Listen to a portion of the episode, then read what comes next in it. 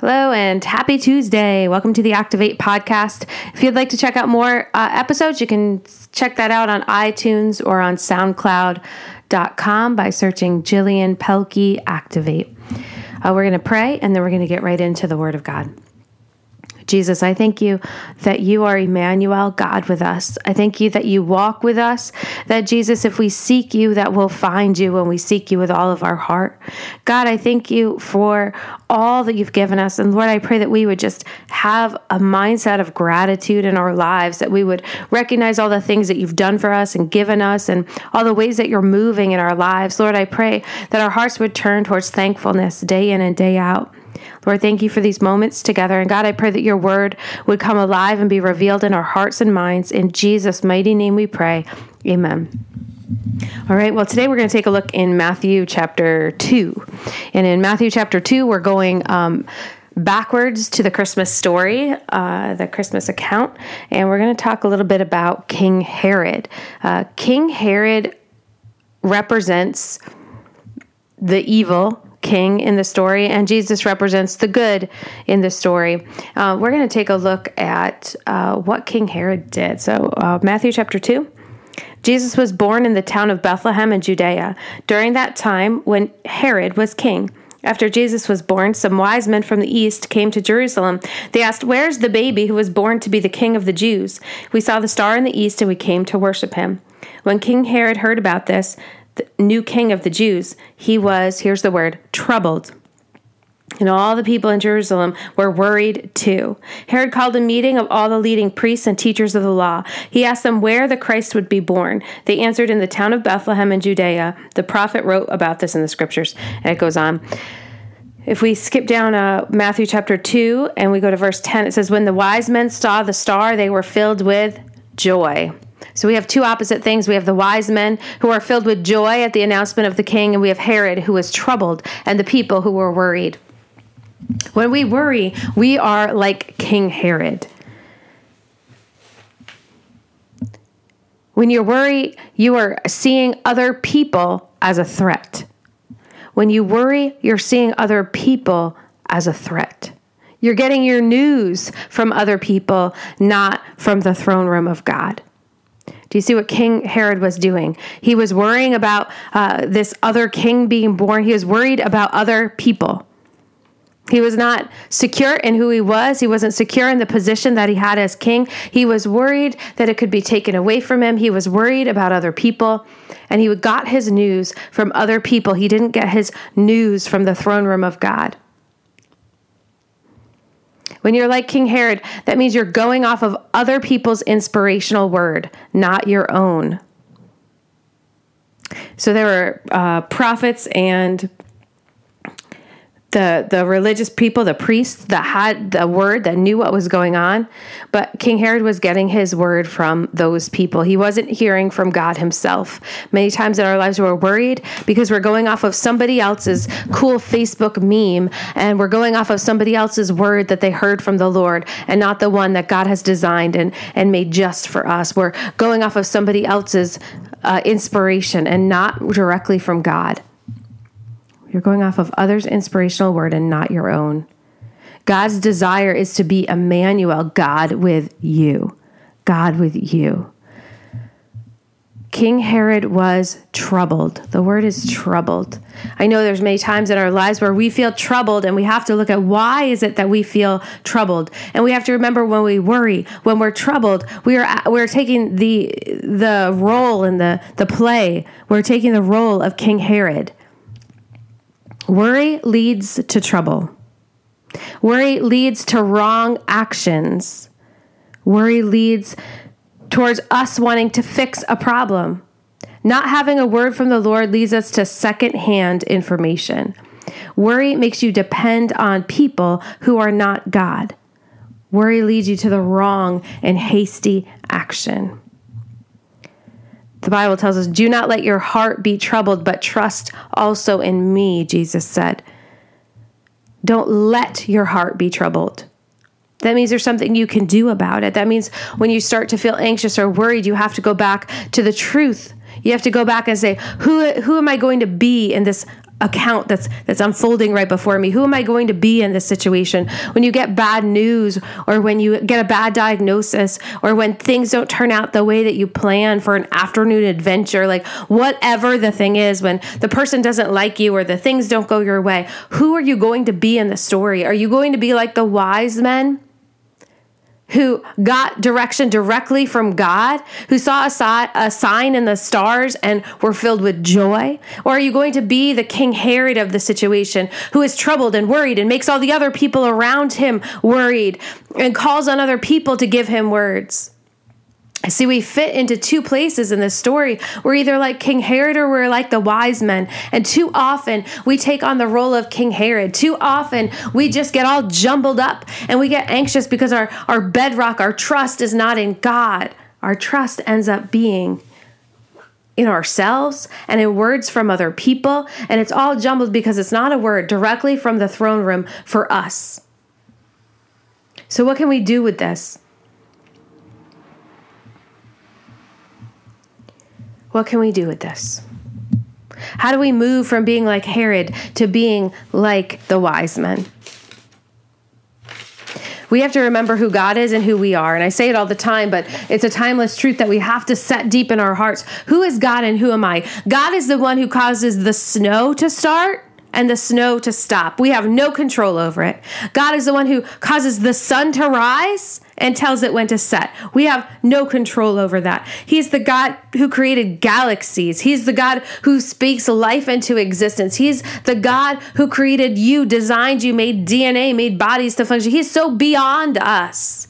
He's God. We're not. And when we set our, our face on the fact that He's God, we can trust in Him more than we can trust in ourselves.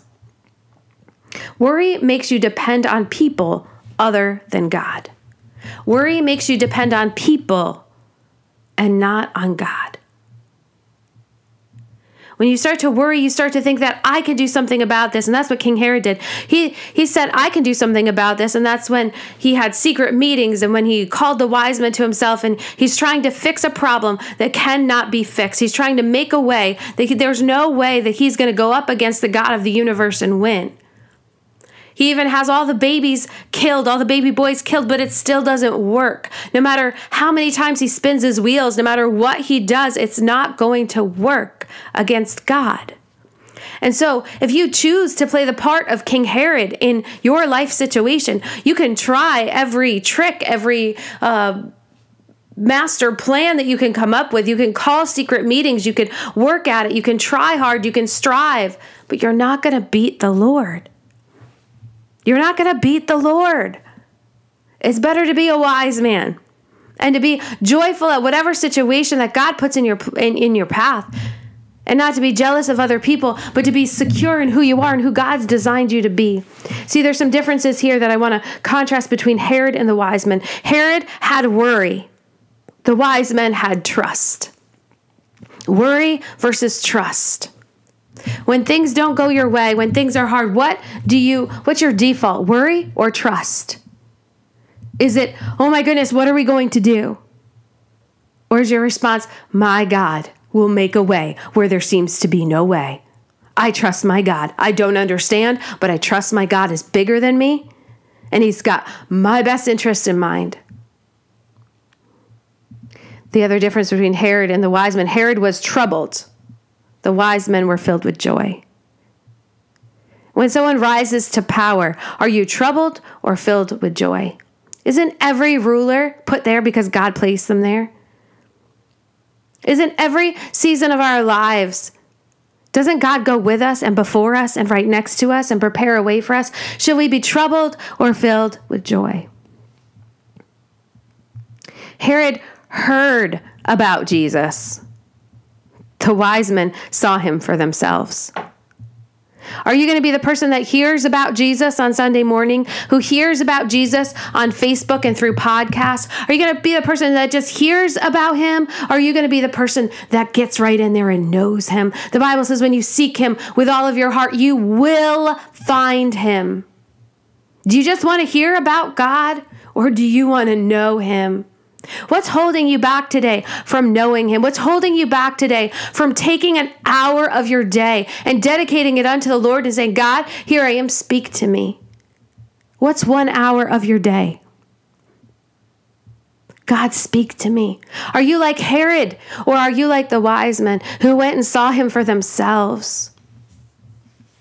Herod ends up because he's worried and troubled and he's hearing about someone who could dethrone him. He's hearing about someone who doesn't follow the plan that he had. He then starts to take life away. He starts to kill the baby boys. He's taking away life. And the wise men, what do they do instead? They give gifts.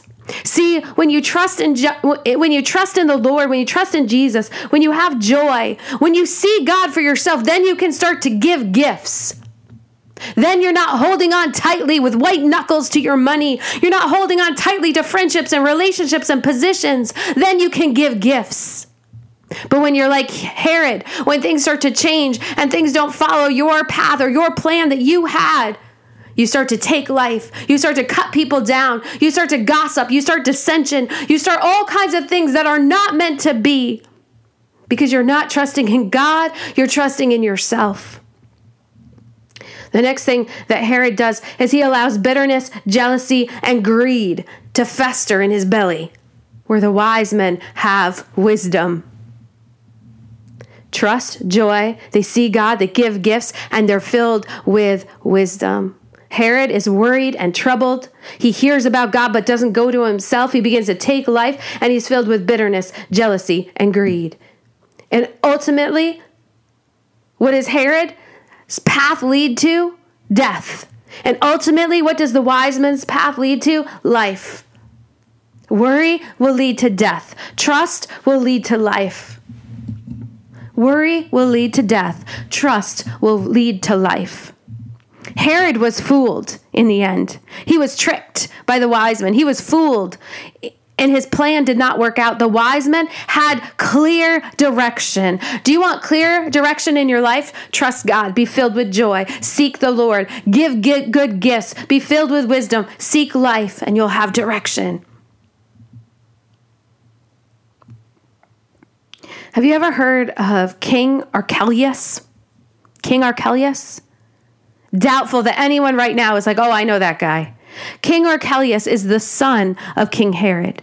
Now, King Herod wanted all this to fall into place to elevate his own son, King Archelaus. But we've never even heard of him because he was the son of an evil king. Have you ever heard of Jesus? Of course you have. Well, he is the son of the reigning king, and we've heard of him because he is holy and just. You can't make your seed king. Only Jesus can be king. Someone needs to hear that again and let it sink in. You can't make your own seed the king. Only Jesus can be king. That place is already taken in the world. The king is Jesus. It is not your children. It is not you. It's not anything you can formulate. It is God and God alone. Period.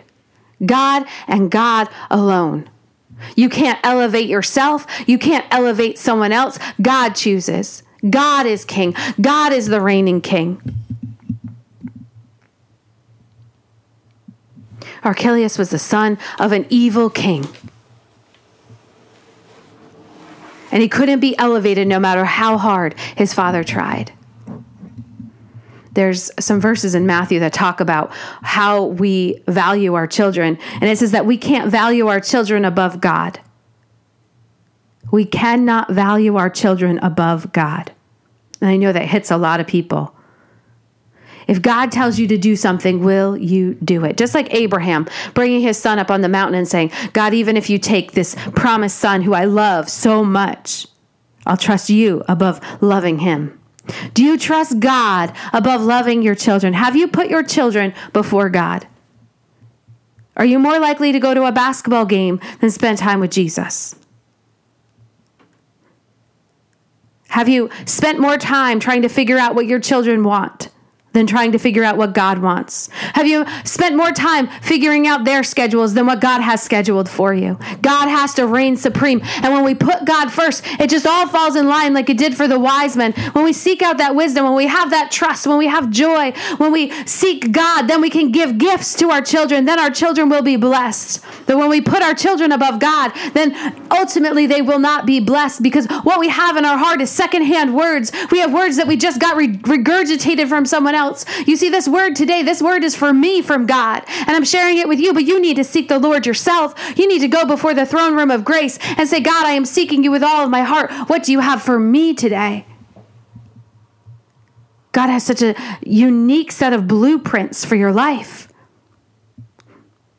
We're not, we're not meant to follow in the footsteps of someone else. We're meant to follow in the footsteps of the King of Kings, of Jesus, and He has a plan and a purpose just for you, designed just for you. We don't live by money. We don't live by fame. We don't live by the accolades of people. We don't even live from food. We live by words from heaven. We live by words from heaven.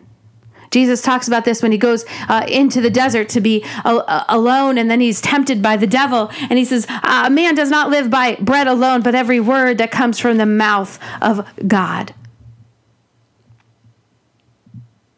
We can't live by what we decide we want to live by. Our master plan pales, is so tiny in comparison to the plan that God has. And when we set ourselves up when we make a plan for our lives and we, we say, This is the direction I'm going, and we never even consider the God of the universe, we just put him in there as second place or third place on our list of, of, of, of priorities, we're proving that we don't value God in our lives. We're proving that we would rather make ourselves king. We would rather make our children king. We would rather make food our king, or money our, our king, or fame, or people's accolades our king, rather than the God in heaven. The Bible is full of, of doing, not just hearing the word of God, but doing what he asks us to do. And we could talk all day long about Jesus, but until it's put into action, until we do the things that he's called us to do, it's just thoughts in our mind. We have to act out what God has asked us to do. We have to actually pray. We have to actually read the word of God. We actually have to help the poor, the sick, the widow, the orphan. We actually have to get going with the things that God has called us to. The wise men actually followed the star. They actually got up and went. Abraham actually got up and went. Noah actually built a boat. Joseph actually built storehouses and stored up food. And people actually did the things that God had called them to do. David actually threw a stone at Goliath. He didn't just talk about how good God was, he proved it by his actions. And James would echo the word, Show me your faith by your works. Show me your faith by what are you doing? Don't just say I'm this or I'm that or I'm a Christian. If you're a Christian, your your world shifts and your actions change. And I was talking to a close friend this week and we were talking about uh, how how inconvenient true love is. Not true romantic love, but true love for people is super inconvenient. It never falls in line with the hour you want it to fall in. The person who calls you for help never calls at a convenient time. But it's when you go and you do the things that God is do- calling you to do, when you go and you love, when you sacrifice the things that you think are important, you find out what's really important the value of every single other human being, the value of every other person on this planet. That God died for each one of these people. Mother Teresa and a lot of Catholic saints will talk about it a lot uh, like this. They'll say, whatever you're doing for someone, it's like you're doing it for Jesus. And the Bible says it too. It says, Whatever you did for the least of these, you did also for me. If you offered a cup of cold water in my name, it's like offering a cup of cold water to me. So every single person on this planet, Jesus came and he died for. Every single person on this planet is valuable. Every single person on this planet deserves our attention, our love, But so many of us are too worried, too troubled, that instead of giving life, we're giving death. Instead of giving gifts, we're giving bitter, jealous, gossip, dissension. And that's what we're offering the world. That's our salt, that's our light. And it's ugly and it's hypocritical. The book of Matthew says the word hypocrite so many times and it talks about what a hypocrite was and uh, what a hypocrite is. And it's so relevant to us today. A hypocrite does so many things. They show off, they judge other people, and they follow their own rules instead of God's. Doesn't that sound like Herod? Shows off, judges others, follows their own rules instead of God's. And that's us too. We'll follow our own rules instead of God's. God's rules are so simple. They're so simple. They're so simple.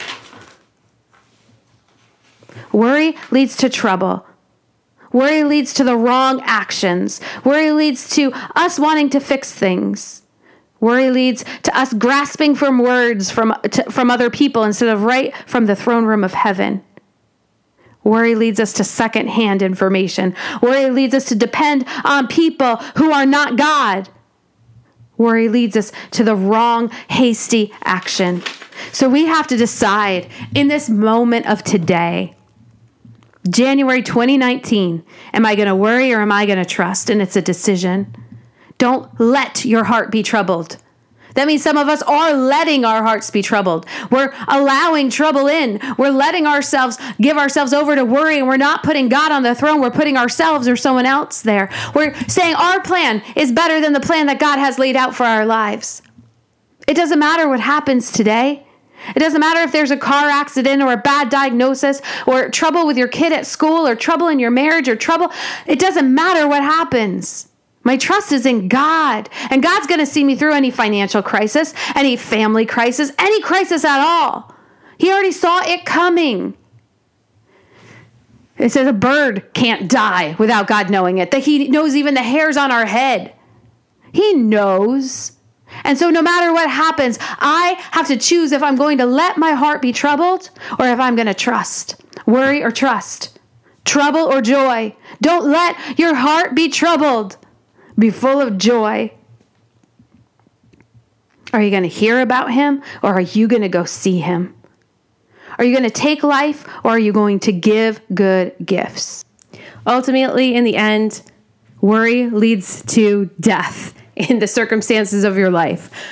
But trust leads to life and it gives you direction and where you're supposed to go in wisdom. And so we have to choose today who are we going to serve? We have to choose today are we serving ourselves? Are we trying to uh, elevate our own seed, our own self into the place of the king? Are we acting like Herod are we going to act like the wise men? Who are we in the account of our life? Who are we in the story of our lives? Today, I pray that you choose to seek the Lord with all of your heart, to lean not on your own understandings, but in everything acknowledge God and let Him direct your path because in Him there is fullness of joy. In Him there's everything that we need. When we trust in ourselves, you know, there's the, the verse in the Bible that says, Some men ch- trust in chariots, some men trust in horses, but I will trust in the name of the Lord. And that's where we need to get to. That's what we need to boil everything down to that I'm going to trust in the plans and the purposes that God has for my life. And even if I'm walking through the valley of the shadow of death, even if things around me look terrible and dark,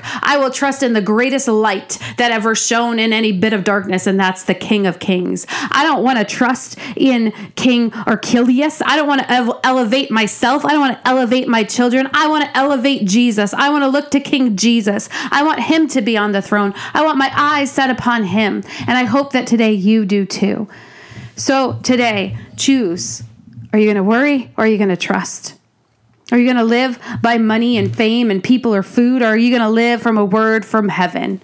Let's pray. Jesus, I thank you that you are Emmanuel, God with us, that you came from heaven to earth to be born on this earth, to live a, a, sinless life, that you came to sacrifice yourself for my very sins, that I could have freedom. God, I pray that I would be like a wise man. God, I pray like I would, uh, I would be like the wise men in the, the account of, of the birth of Jesus. Help me, Lord, to be filled with trust and joy. Help me, God, to be filled with a desire and a longing and, and a need to be in your presence. God, I pray that you would be my direction direction. God, I pray against anxiety and worry. God, I pray against the attitude that we have to elevate ourselves. God, help us to be made lower that you could be lifted up. God, because when you're lifted up, all men are drawn to you. God, when you're lifted up, every problem, every situation gets smaller. God, I want to lean on you. I don't want to lean on my own understanding because compared to you, the God who told the sun when to rise this morning, it's so small. Compared to you, the God who told the ocean where to stop, God, I don't know more than you. God, I'm not bigger than you. God, I surrender myself to you. God, I want to be a slave to righteousness. God, I want to be a servant of yours. I don't want to be a servant of myself and my own will. God, I pray that I could put to death myself, that I could elevate you, and that God, you would be glorified. God, I pray that we would be life givers. We would be good gift givers. That God, we wouldn't be here taking, that we wouldn't be here protecting ourselves, but God, we'd be here surrendering our very lives to who you are. God, be glorified in us, we pray. In Jesus' name, amen.